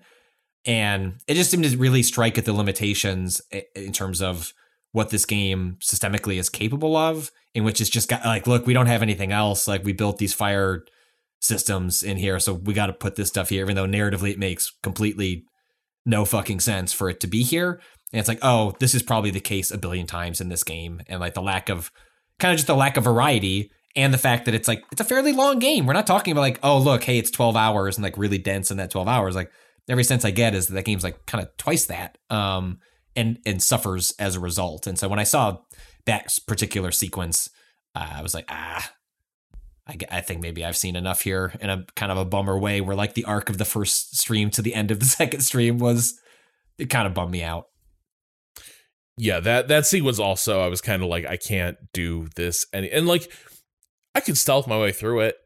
I just don't want to. I don't want to clear this many but also why full- right Yeah, like, the, like- you know you're not you know, there's no uh you know you, there's no morality meter. I mean there is a morality thing but it's not going to come into play during this combat. You know what i mean? Like the game is lacking different systems that are frankly present in you know games like dishonored that influence player behavior. Um even if you still end up acting one way there's at least an existing tension that you could act another way and that the world is pressing you on you on, on some way or another as a result of it. And um like in many ways this game seems like it would have been better if it just like kind of stripped away a bunch of that stuff and just like leaned into the action part of it. Um because like the characters and writing and world you know are pretty cool and fun and i i liked that but um i don't know. The immersive sim part of it frankly seems pretty poor um and not that interesting. And the, the what is there mostly just gestures at a game that could have been um or that they weren't building um and is is you know it's it's it wants to compare itself to games in its like milieu, but I think only does so as, as at a disservice to what it is what is even here um, on the page. I think this what you're saying is kind of feels like it resonates with some what I was thinking of when you were talking about last time we talked about this game, which is the fact that like when you're building an immersive sim like this, you either have to build a ton of systems like the Dishonored router, like the morality system, uh, or you have to build a handful of really strong systems that you use and implement very intentionally and you build exceptions to. Like that moment you were talking about last week, Rob, with uh, the banker who was just like in a fight for some reason, or this cave you're talking about, where like if you're going to have very specific and well developed systems, you have to choose when to use them and when not to use them very, very carefully. Otherwise, it just falls apart. Like the the the screen that the immersive sim is trying to cause like to create just doesn't exist and cannot exist. Yeah it's and and that is the way these systems uh will just kind of fire off uh without a real sense of like the rhyme or reason that the game is trying to create in world Mhm. uh that like there are causal connections but then the systems don't reinforce them. They they undercut it um yeah i mean like i i i fundamentally come down on like you know i think we we're talking talking about this toward the end of the stream like if they make a weird west 2 or if they they take another crack at this I'd, I'd definitely be interested. I wouldn't be surprised if i end up finishing that campaign because it's a very easy putterable game right? Like it's not bad times i'm having with it. It is it is a very simple game to fire up and like you know play around for an hour and do some stuff uh but yeah it's it's just you know there, there's a lot of uh fairly repetitive stuff in it that i think drags the drags the entire thing down um it was not a pleasant surprise unlike the other game uh i i streamed this week here it is ren this is finally it this is the segue can- that i thought I was, was- coming actually, for I was the entire fucking think- show I was like, is there a way I can make a hard right turn at the le-? and I can't. I can't. Uh, so Ren and I checked out the original Halo Wars real-time strategy game from 2009 by Ensemble Studios uh, the other day on stream, and Does Ensemble still exist? Are they? They're, No. they, No. are- they're gone. They were now, killed. right? Yeah. uh, this I think the, I think the Halo Wars games were, were Microsoft's last attempts To give them something to do. Right. And now it's ironic that they're like, oh, you know, we could bring back Age of Empires, but we'll have Relic make it under contract. Uh, like it's it- very funny, unforced error. But but here's the thing. Uh, I kind of loved it. Yeah, see, I was I was fucking delighted. Yes, Um, Halo Wars is good. I don't know, like Wait a second, Patrick. Have you played Halo Wars? Yeah, Right. I adored the first Halo. Did you Wars. play it on an Xbox? Uh, yes. Great, the right way. Oh Rob God, out here with a fucking keyboard and mouse. So I will Completely. say, like, something that was really palpable is that they'd actually done some clever things to try and make it controllable with a controller. That doesn't Right. make That was a part, Rob. I like, I, I, somewhere buried in the internet is me doing like a one-up show segment about this game because like that was their, and I was in presentations. Was like that was their huge pitch was that this was built, born. We have tried to figure out how do we convey uh, to play one of these games on a controller. Um, whether that was like a worthy endeavor, I don't know, but I do. it would not shock me if you playing it with a keyboard and mouse reveals th- that maybe I should have played it with a controller because a lot of what they were doing was like designing the game, figuring that that people that's how most people were going to play it. Mhm. I think the oddest artifact of it was it took me a while to figure out how powers were deploying because what they've done is you hover over the target you want to hit with the power and then you hit the hotkey to trigger it Mhm. and the unit goes and uses the power on its target which is flipped from how most mouse and keyboard Right. RTSs work which is like you activate the ability then you click on the target and it it fires and it saves the gesture basically um by by doing this and it makes all the sense in the world if you're like holding a controller and you got your unit selected Yeah, and now you're sort of like sweeping around the battlefield uh, It's, looking uh, for you want to fire it uh, it's a it's a it's a thing that some some RTSs had right. Auto auto cast was like the option you could Mhm. turn on, Mhm. where it's like instead of doing the old, the traditional uh, ability, then click on target, you just hit the ability and it would fire immediately. I feel like you could still do that in like Dota and League these days too. But uh I see how on a controller that would make much more sense because you're already smashing so many things onto a much smaller space that they would have to save. Like saving that one extra click would probably make it feel better in the long run.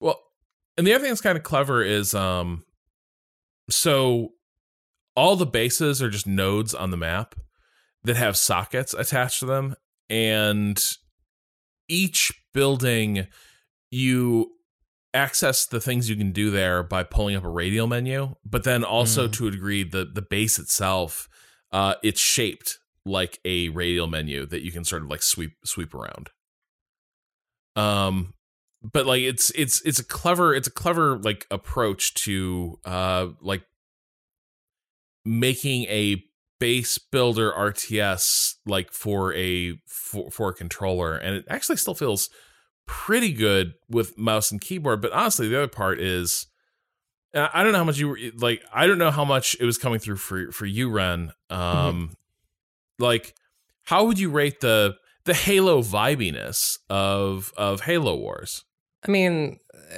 the in mission segments are are they've got the purple guys what yell. Uh, they've got the little Spartans who run around. Uh, They got the guys that go wart wart wart. they got they got the wort wort wort guys. We Um, brought, but Microsoft has hired a Halo consultant to take a look at this pitch from Ensemble. Um, got a checklist here. Uh, I see yeah, a it's- It's got the purple guys. It's got the wort wort wort. Um, in terms of actual like Halo Halo vibes, I do think that like the pre mission cutscenes are the appropriate amount of Halo bullshit and like Halo style writing. Um, they're they're clearly trying to draw some comparisons uh, in in relationships between like Commander Keys in the first Halo game with um what's his name Colonel. Oh God, what's the, what's that motherfucker's name on the spaceship? The yelly one. Yeah, Does his name start with an A? No one's quite sure. My brain said Abramor, Um, but it's not Abramor. it's That's not something different. um, but like the Halo vibes are there. The Halo vibes are solid. Um, so far, it's it has not been the uh, lore repository that I feel like Rob or I desired. kind of hoping for that because you'd think a game set 20 some years before halo the story of, of, of halo 1 you think maybe the you know the the rebels would come up as a thing that the unsc is also dealing with? You'd think there might be a bit more of a vibe of like holy shit we're in a shooting war with an alien species. You think that would still maybe feel weird in Yeah. this world and instead it's very much like pitched at people who are coming to this from like the mainline halo series who are just like yeah of course i'm fighting the the, the halo dudes I would. this Oh, I would like to try a strategy game set Yeah. in Halo because I'm waiting for the next Halo shooter to come out. So this is which is about five years deep uh, in the Human Covenant War, and I think that the the the thing is that like if I remember correct, this is not a justification, but this is just me delivering a lore fact that I believe is true, uh, and also like true of why Halo Reach is the way that it is. If I remember correct, the UNSC basically the relationship with the Covenant very early on in the war was the Covenant were one classified, and then two, once they weren't classified, uh, basically a ton of people were like, "This is obviously a UNSC um, propaganda campaign." Like this is they were like, "These aliens are 100% a propaganda campaign," which is part of why when the Covenant shows up at like insurrectionist bases and, and various pieces of media, people are like, "What the fuck?" Uh, because while the Covenant were like known about, they were known about as boogeymen, not as real entities that physically exist in the world and can fucking murk you. this is the there there has to be something in this world that inhabits that so like again going back to the forward on the dawn thing the Yeah. thing i love is the students at the academy don't know this is real Yeah. the people like throughout in the background that that that show they're deploying defenses against something. In the background like there's always guys like setting up anti-aircraft missile batteries and like there's marines showing up and it's all just happening in the background. And it's like the unsc absolutely knows this is real. But like i'm so like where is the thing in the halo universe that occupies in this weird like gray area where they're fighting the Covenant, but like it's not really a publicly acknowledged thing that is happening. They are still fighting the innies, trying to bring them back to heel. Uh, and then on the home front, they're trying to project this image that like literally everything is fine. The UNSC is just like it's dealing with some insurrectionists, but don't worry, we're, we're winning that war too, and everything's gonna be normal soon. Like, where is the Halo thing that exists in that little Venn diagram before the Covenant War consumes everything? Yeah. I, I think part of the problem is that like it's mostly the books because the video games. Here's the problem with doing that. That would almost guarantee you would have to be playing a video game where a Spartan shoots a human being in the head. Hell yes. A- and That's they will never do that. They that, that's true, but they will never do. Microsoft will never let Master Chief fucking dome a human man. Like Master Chief, like in in in a piece of official, like a, a piece of official fiction, uh, or like a piece of like official content, like maybe in the show, Right. but like in a Halo video game, you will never see Master Chief fucking brah someone. It's just not gonna happen. Um, They're too busy making those like faux World War II retrospective documentary commercials for like Halo 3 where it's like my squad was pinned down on Space Omaha Beach. I thought we were dead, and then Chief came through and like cue the like faux John Williams strings. Hey Yeah, man, I just saw. I was, while I was scrolling through Twitter earlier. Someone Master Chief got naked in the new episode of the Halo series. Oh my just god. like don't rule anything out right now. the Why?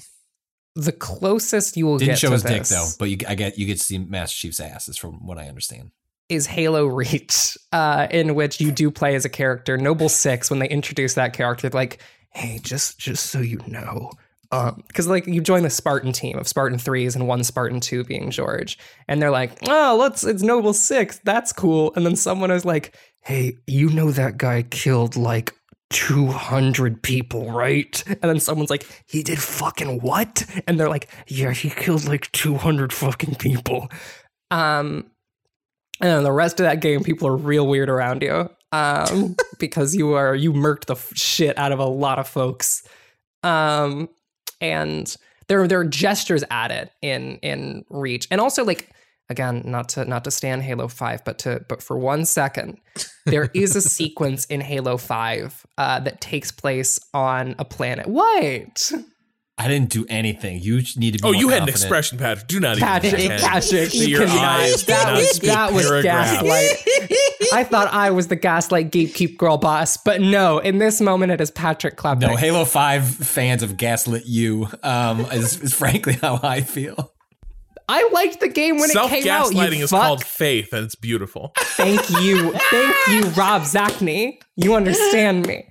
Um, there is a, there's an early, one of the missions on Halo Five uh, takes place on a planet that is trying to negotiate uh, a UNSC base being put there. Because basically, the people there are like, we have fully rebelled against you. You are not doing this. And the UNSC is like, no, no, no. And then, like, there is a pretty cool sequence where you are walking through that base and talking to the people there. And they're like, is that fucking Spartan? And like, seeing that relationship, the tenseness of that relationship, and like finding evidence of like the brutality that the UNSC has done to people is, I think, uh, it's it's like relatively well done. Um, it's like okay, at least in my memory. Um, but like for the most part, yeah, the series just does not, and I probably will never look at that relationship genuinely because when Master Chief shoots, uh, mer- like shoots, no, because you yeah, you've got to be the good guy. Marine? Like you can't Yeah. like. yeah, that, it's not going to happen. It's not going to happen. Like when Master Chief shoots a Marine, it's like the game's like, don't do that. Uh, and it has to be done with a level of cartoonishness that you can't. I'm to say something weird. Video game friendly fire is universally cartoonish in a way that you cannot have if you are fighting human enemies. If you are fighting human enemies at any point in this series, that cartoonishness, one, completely disappears, and two, becomes really, really unsettling for the vast majority of people who don't care about the series lore because suddenly you have like a six year old being like, or like a 12 year old being like, I want to play Halo. And then they play Halo and they fucking murk someone. And it's like, oh. Uh, or someone in their life will go, oh. Especially because of Halo's status as the like M rated, but like when I was a kid, right? I was not allowed to play Call of Duty, but I was allowed to play Halo. Yeah. Yeah. And like that that's- the position that, reads. Halo has sat in for a long time. That's why it dropped to a teen rating. Um, I'm Is shocked it was ever M. Yeah.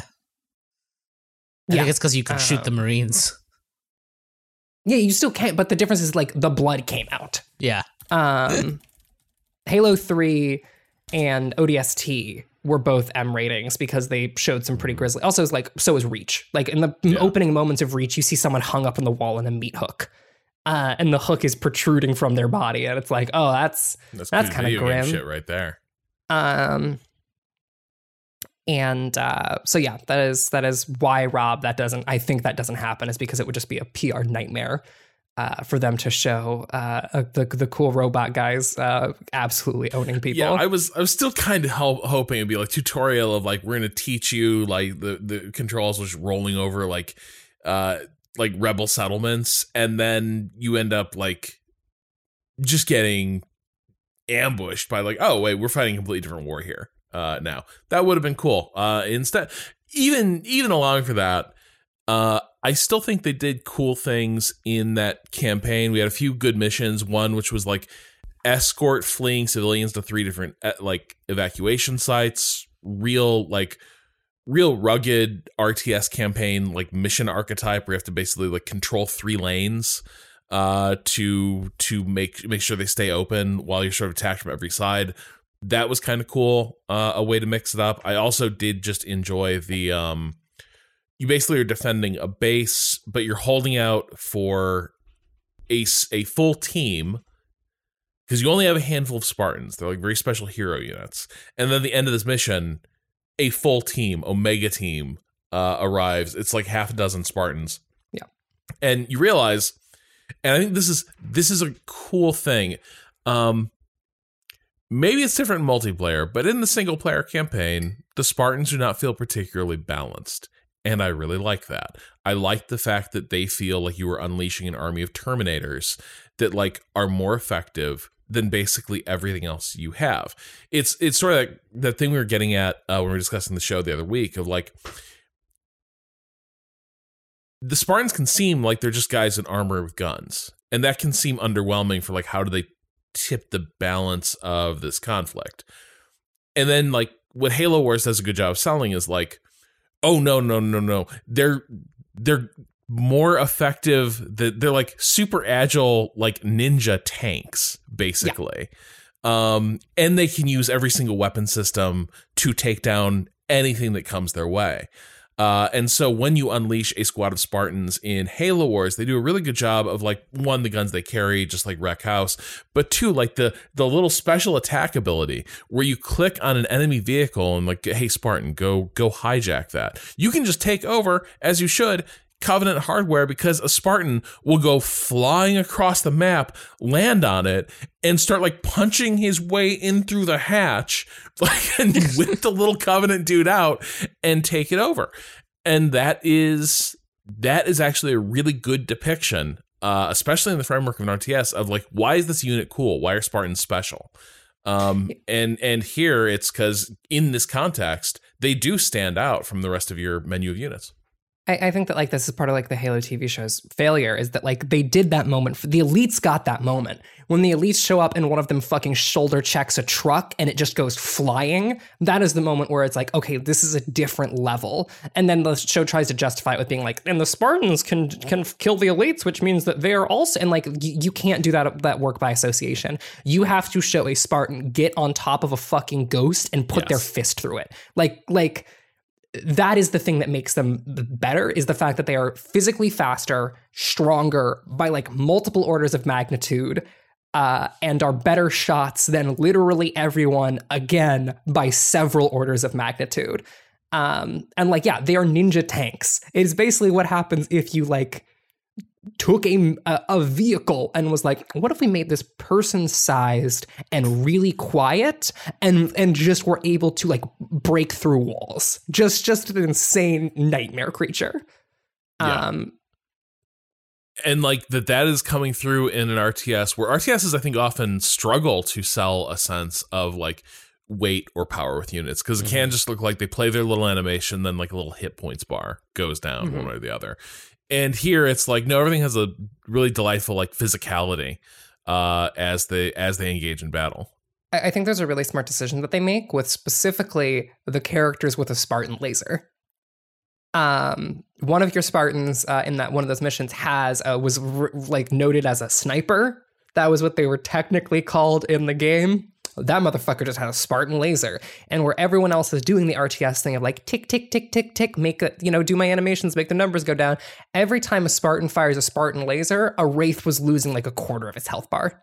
It was just like m- melting, and these big chunks that felt really, really good, even to watch. As I was like watching the stream, I was like, "Oh, that Spartan laser looks real, real good," uh, in a way that was like really satisfying. In the same way that like Spartans just shred vehicles by just like punching the shit out of them because their their big robot hands will just cave in the front of your fucking ghost. Um, it's it's it's it's it's real neat. Yeah, I am.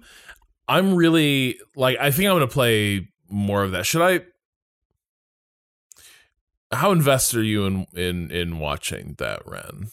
I'm fine to hang out and and Okay, so I play- shouldn't if you- play. I shouldn't play a bunch of it this weekend. No, you couldn't. You can't. I don't care. I'm saying that I will. I will. I will join you Okay, on this track if you want me there. But if Yeah. you're like over the weekend, you're like, ah, damn, I was just playing Halo Wars. Right? Just go play Halo. It's fine. Yeah, yeah. Follow your Uh, heart, Rob. I think because I think I'm going to play a bit more Halo Wars. I think I want to continue my little Follow- Halo follow journey. Your heart, Rob. Yeah. Uh, there, there, there was a whole like, you know, th- we we taken out a, a covenant base, and like there were some traps left behind, and like some sort of chained up tank dinosaur looked real scary. Uh, and so Pretty I'm sure that I'm- dinosaur is made of worms. That was made of worms. That was a scary Okay. Worm. Yeah. Watch the stream. dinosaur. Ren came up with a very good bit. and I'm sh- I'm annoyed God. and shocked That at how effective was it was, which funny. is is is is Ren giving real or fake Halo War, uh, Halo War, Halo lore. Uh, I encourage you to watch it. I'm not even going to tell. Like Yeah. it is, the results will surprise you.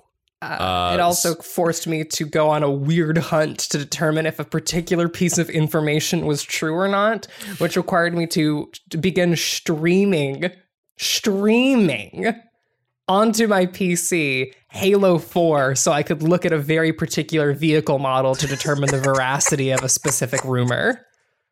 Yeah. Um, Uh, so yeah, be be sure and check that out. But yeah, I think I'm gonna play a little more, a little more Halo Wars. Now, the weird thing is, it seems I was I was digging through this the other night. It seems like Halo Wars Two got a frostier reception, but also I've heard it's like actually even better. I think it just kind of came too late. Uh, Yeah. Like, like uh, I didn't, I didn't play it either, despite really quite liking Halo Wars One, and I don't have a good explanation for why I didn't play two, which I think is, ba- which basically explains a lot of people. you know what I, I, I think it's just a sort of, uh, When did it yeah, come I, I don't. out? it came out in 2017, I believe. Really? Um, I believe so. February 21st, 2017. So Incredible. what? A week, My guess is- a my guess- week if I had- and a if I have half to- before Breath of the Wild. Wow, Developed I think some of the no- I think some of the novelty wore off, right? Right. So I think it was like, oh, like well, if you're gonna make a Halo Wars two, why not just lean into making like a proper PC strategy game? Um, but I don't know. I, I'm filling in some of the mental blanks for me here on, on why I didn't why I didn't play that. Um, also, Halo Wars one just came out when I gave a shit more about Halo than I did by Halo Wars two comes out in the three four three era, in which I'm like, no, s- please stop. It's not even a In my, different- I searched Halo Wars 2 to find the exact uh, release date, and under the people also asked, it says, "Why is Halo Wars 2 Halo Wars 2 so so good?" good?" yeah. Um, See, and on Waypoint, we're trying to get to the bottom of these questions that people are asking. See, on one hand, it's like, hey, trying to figure out these return to work policies, trying to figure out how you balance all these moral and ethical labor dilemmas. And also, why is Halo Wars 2 so good? Many Many we're a website that exists in multitudes. Many people have been asking why Halo Wars 2 is so good. Well, to understand why Halo Wars 2 is so good, you have to look at the decisions they made that helped Halo Wars 2 be so good. That's, that's me. no. SE- SEO article writing. Yeah. Oh my Yep. god. I love it. God. I love Um, it. Please. Imagine a world where podcasts turn into that because they start scrubbing out No. audio. No, no, I can't. cursed. I can't. I mean, like that. I mean, if they did that specifically with like misogyny, I feel like those manosphere podcasts would suddenly do really, really well if they were like manos uh, they do SEO for SEO scrubbing for misogyny, and suddenly it's like Does Patrick have a stroke? is this is this anything? I guess we know the answer. oh, the fucking dead silence which overtook the podcast after Mancio. Listen, let's justify it after all. Listen, I will be. I, I feel in my heart of hearts that there will come a time where I am vindicated for my Halo Five opinions, and I and I and I stand by that. I Oh, will. we live in a world where as long as someone makes a 12 hour essay saying it's good, I guess it's good now. Is just uh, you know, that's that's the world we live in. And no one said I was going to make a twelve-hour essay. I'm oh, saying Well, I didn't that- say you had to make it. I'm just I'm sure it's out there. Yeah. I'm I'm just saying that Rob Zacny will eventually get to Halo Five and be like, oh damn, this is this is a really really good and fun video game. Look at that! Wow, this is this is Ren the was best the series has oh ever Oh my felt. God. Oh my I God. really doubt that. I sincerely, sincerely doubt that. Halo Five is legitimately the best the series has ever felt. Mechanically, sure. Storytelling may as well not exist. I feel like I remember playing Halo 5 and feeling like just it didn't feel like a very good Halo game to me. But that was like, but I was also like, this was playing it at a friend's house. Uh, so I will, I'll have to, there's so much I have to take on board in all of this. The, the journey, uh, the journey of a thousand miles uh, begins with a single Halo Wars 1 mission. You know, if you look up how, what order should I play the Halo games, I'm sure I'm sure they all say start with Chronological Halo Wars. order. Therefore, start with Halo Wars because it's the earliest in the timeline. I I also on the record on the record. There's a lot of indications that the 343 era is significantly diff- is significantly different from the Bungie era. It- a lot most of the team stayed like a lot of the team stayed. Like a lot of the team stayed over. Okay, I'm not. I'm not gonna keep doing this. Sure, then the storytelling still sucks. Like No, it I'm doesn't not even matter if the team's there. No, I mean I'm talking about the mechanic because people tried to claim that four and five are mechanically different from the series or somehow like significantly worse. And I just wanted on the record that a lot of the team stayed, and also Halo Reach lays the foundation mechanically for four and five so completely that trying to treat uh, four and five as like a mechanical break from the rest of the series uh, is is objectively wrong. Shooting was not my problem with those games. Shooting felt just fine.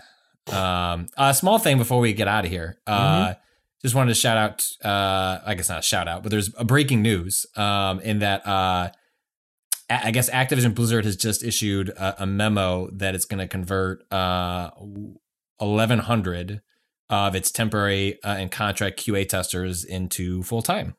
Um, and they will be bumped up to at least $20 an hour, which feels like a thing that does not occur with a lot without a lot of other things, probably including sacrifices made by folks over at Raven and, you know, uh discussions of unionization.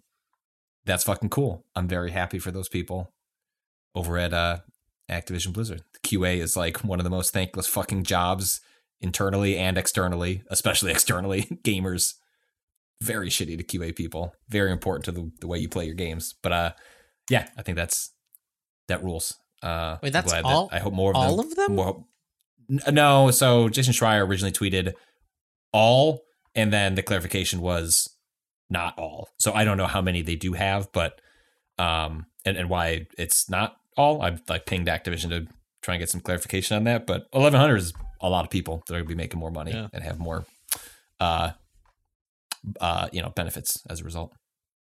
That's also kind of a. You guys don't need a union. No, we got you. Uh-huh. Uh-huh. Look, all you have to do is escalate your concerns. Talk to a manager. The system we could've works. Figured this out. The system works. Or an HR business partner. Jesus Christ. We'll, we'll, You're not wrong. you but out. look, that's the pressure. You know whether or not you know I who know, you know, who knows how the unionization sorts out over there, but like shit gets better for people because you apply as a group. That's the whole point, one way or the other. Yeah, I mean, it, it, like companies will do like better things if they are scared of something at Right. any moment. Like if companies are appropriately scared, then good things tend to happen. Um, and so it is. It is about making sure they maintain a proper level of fear uh, at at all moments, uh, which is ultimately why you still need the union. Um, but yeah, uh, that is that is very cool, and that is uh, you know clearly a response to these pressures that have been building in this uh, the advocacy uh, that's happened in that space. Um, and I mean to the to the earlier discussion, like you know talking about how return to work has happened over at Vice, which is a union shop, versus like you know Mhm. Riot, which is not. Yep. Um, that's also probably Yeah, part can, of this. cannot as be well. extracted from that Yeah. discussion for sure. Yeah. Yeah. yeah. Uh, so I think we will wrap up today's episode at Waypoint Radio right there. If you want more from Waypoint, you can follow us on Twitter at Waypoint, uh, on Facebook and YouTube, Waypoint Vice. You can follow me on Twitter at Rob Zacny. Uh, Patrick, where can people find you? At Patrick Klepek. Ren, You can follow me on Twitter at Ren or Raven. Kato. At a underscore Kato underscore appears. Uh, you can also check out what we published on waypoint.vice.com. Uh, this week, uh, to the point earlier, uh, Patrick wrote up uh, a piece about the issues at Riot around the return to return to office, and Ren closed the loop on Abermore uh, with a piece sort of like figuring out where that where that game uh. So uh, both both worth reading. Go go check them out. Uh, we've also been streaming a whole bunch thanks to Waypoint Plus. Uh, thanks to the people who've signed up at waypointplus.com, we were able to wrap up our Weird West streams uh, with that se- with a, with that series of misadventures uh, as a pigman, and then I got to spend an afternoon tucked beneath Ren's mighty lore wings. As we roosted in the rafters above Halo Wars. I think we might take another little uh, visit with Halo Wars uh, soon, uh, maybe next week, and I believe some Sid Meier's Gettysburg also uh, will to keep on schedule. It has to start happening soon. Uh, so Yeah, you got to send me um, that CD-ROM. yeah, I gotta gotta mail that uh, CD-ROM absolutely. Um, and if anyone. You've already looked to the courier. You know, can they get to Chicago? Just sure- how much more could it be? Uh, so we'll we'll have that coming up uh, as well. And for our Waypoint Plus listeners, of course, there is the upcoming uh, Norco spoiler cast. Uh, if all that sounds good, or you just want more Waypoint, you can go to waypointplus.com and subscribe. That gives you access to our premium feed and also helps support Waypoint and everything else we do here. Um, Right, I have to show you before we. Let, I haven't sent this in the mail yet, but I need. I want. I would just want to show it to you yes. before Oh my it's in a box. Yes, it's yes, all. yes, yes, yes. There's the yes, pocket that I brought yes. all the way to New York to give to Kato, and I didn't. Yeah. Um, so instead, it's going to go in this I Elden Ring box. happening. Uh, but this this is part of the. You'll get this part. Um, Patrick is holding up a Namco large like- box. It's kind of mahogany red. Yes! Oh my god. Yes! That's a giant millen- mil- mil- millennia? That's my wife. that is millennium. That's my wife. They put my they put my wife in a box. is she painted? is it painted? yes, it is. Oh yeah, it is it's, it's wonderful. It is yeah, I've not tou- I have not taken it out. It's a really it. nice quality. It looks like Uh, they put my it looks wife in really, really uh, cool. Oh, is that Caelid Um, there? Is she in the, the fucking red sky? It's just like, mm. Oh yeah, not good. That's my wife. That's my wife. It's my There's wife. some other goodies in there for you, kind of alongside the the pocket. strongest, Oh, the yeah, strongest thank you. character in that entire setting. That's not a did t- Uh. joke. She's she's she fucking owns. oh, I did take the. I took the pop boy. There was a pop boy like stuffed animal thing in there. I was like, that's Amazing. mine. That's so cute. Yes. Rather, it's not mine. Uh, my uh, child took that Oh. and and immediately took the the uh, the the Elden Ring blanket. And I for Christmas I got my wife this Evil Dead blanket. It was like styled off of like a VHS thing. It's like very comfortable too.